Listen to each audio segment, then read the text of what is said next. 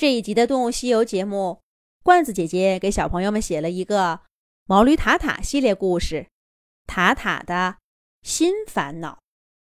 毛驴塔塔不高兴，也难怪，谁遇到这样的事情能高兴得起来呢？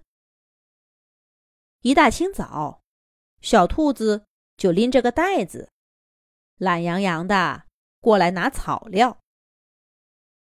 一根，两根，三根。这根太细了，换一根，换一根。这个都蔫儿巴了，不要不要。这根剥不出草籽儿来，没法给小老鼠。给我拿这根。就这么多呀？不是我说你，塔塔，你这不地道呀！这草料。怎么一天比一天少？想当初，要不是你苦苦邀请，我这会儿还在草原上过逍遥日子呢。跟你到驴棚来，本想着能轻松些，结果这连肚子都吃不饱了。想我那一大片胡萝卜园呐，我的兔子窝呀，我的阳光草地。小河，小兔子一边扒拉草料，一边啰嗦着：“就这些，要就拿走，不要就放下，不要磨磨唧唧。”毛驴塔塔听得心烦，大吼了一声，把草料全都收起来了。小兔子抬起头看了他一眼，嘟嘟囔囔的拎着草料袋子就走了。路上刮起一阵风来，把贴在袋子口的两根草料给吹掉了。小兔子赶紧小跑着捡了起来，又嫌弃又宝贝似的捧在手里。不一会儿，兔子窝门口就传来小兔子暴怒的喊声：“爱要不要？不想要就走，别磨磨唧唧的。”跟毛驴塔塔几乎一样的话，从小兔子口中蹦出来。小老鼠捧着一把草籽儿，骂骂咧咧的走了。要不了多久，小老鼠、小蟋蟀都会一样的暴怒。只剩下无处发泄的小苍蝇，在驴棚里嗡嗡嗡的乱转。毛驴塔塔心里烦闷，砰的一声。关上了门。我想这样吗？我有什么办法？一个个的，我自己都吃不饱，还从口粮里分出来给你们，你们就这么对我？我……唉。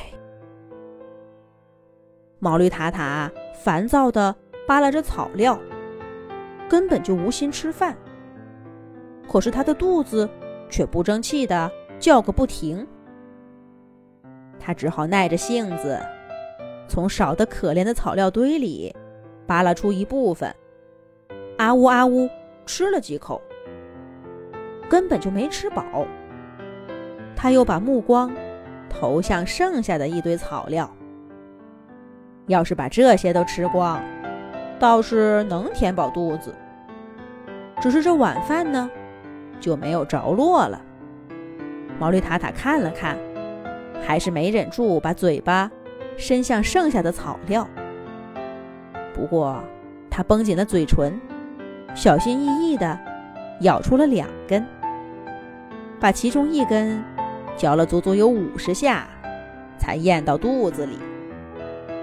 有心把另一根也吃掉，但看了半天，最终还是又放回了草料堆去。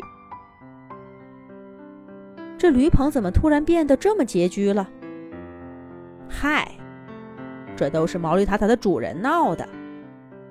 几天前，主人不知道打哪儿听到的传言，还是自己突发奇想，给的草料减少了一半儿。说是呀，这天气热了，毛驴的身体能发热，就不需要再靠食物来提供那么多热量，不然呢，毛驴会爆炸。听听，这是什么话？可怜毛驴塔塔能听懂主人的话，却说不出主人能听懂的话，只能嗷呜嗷呜的惨叫，表达不满。但什么都没有用。主人丢下半天的草料，就再也没有理他。第一天，毛驴塔塔靠着前一天剩下的草料，吃的还不错。第二天，在驴棚里搜罗好一阵子，把墙角里塞着的、房梁上挂着的、地缝里藏着的草料都找出来，勉强没饿着肚子。第三天呐，这驴棚跟塔塔的胃已经说不清哪个更干净了。结果呢，主人来了一句：“瞧瞧，草料少了。”毛驴果然更精神，大手一挥，草料又减半了。毛驴塔塔差点晕在地上。就这，他也没有克扣小兔子的草料，已经很够意思了。没想到这一个个的都不领情，真是没良心！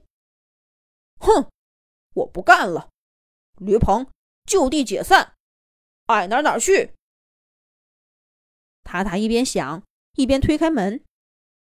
可是这时候，一股香草味道扑鼻而来，伴随着一个兴奋的声音：“快来，快来，有好吃的！”塔塔闻到香味儿，本该高兴起来，可是，一听到这个声音，脸色又变了。比刚刚啊还难看呢，这是怎么回事呢？咱们下一集讲。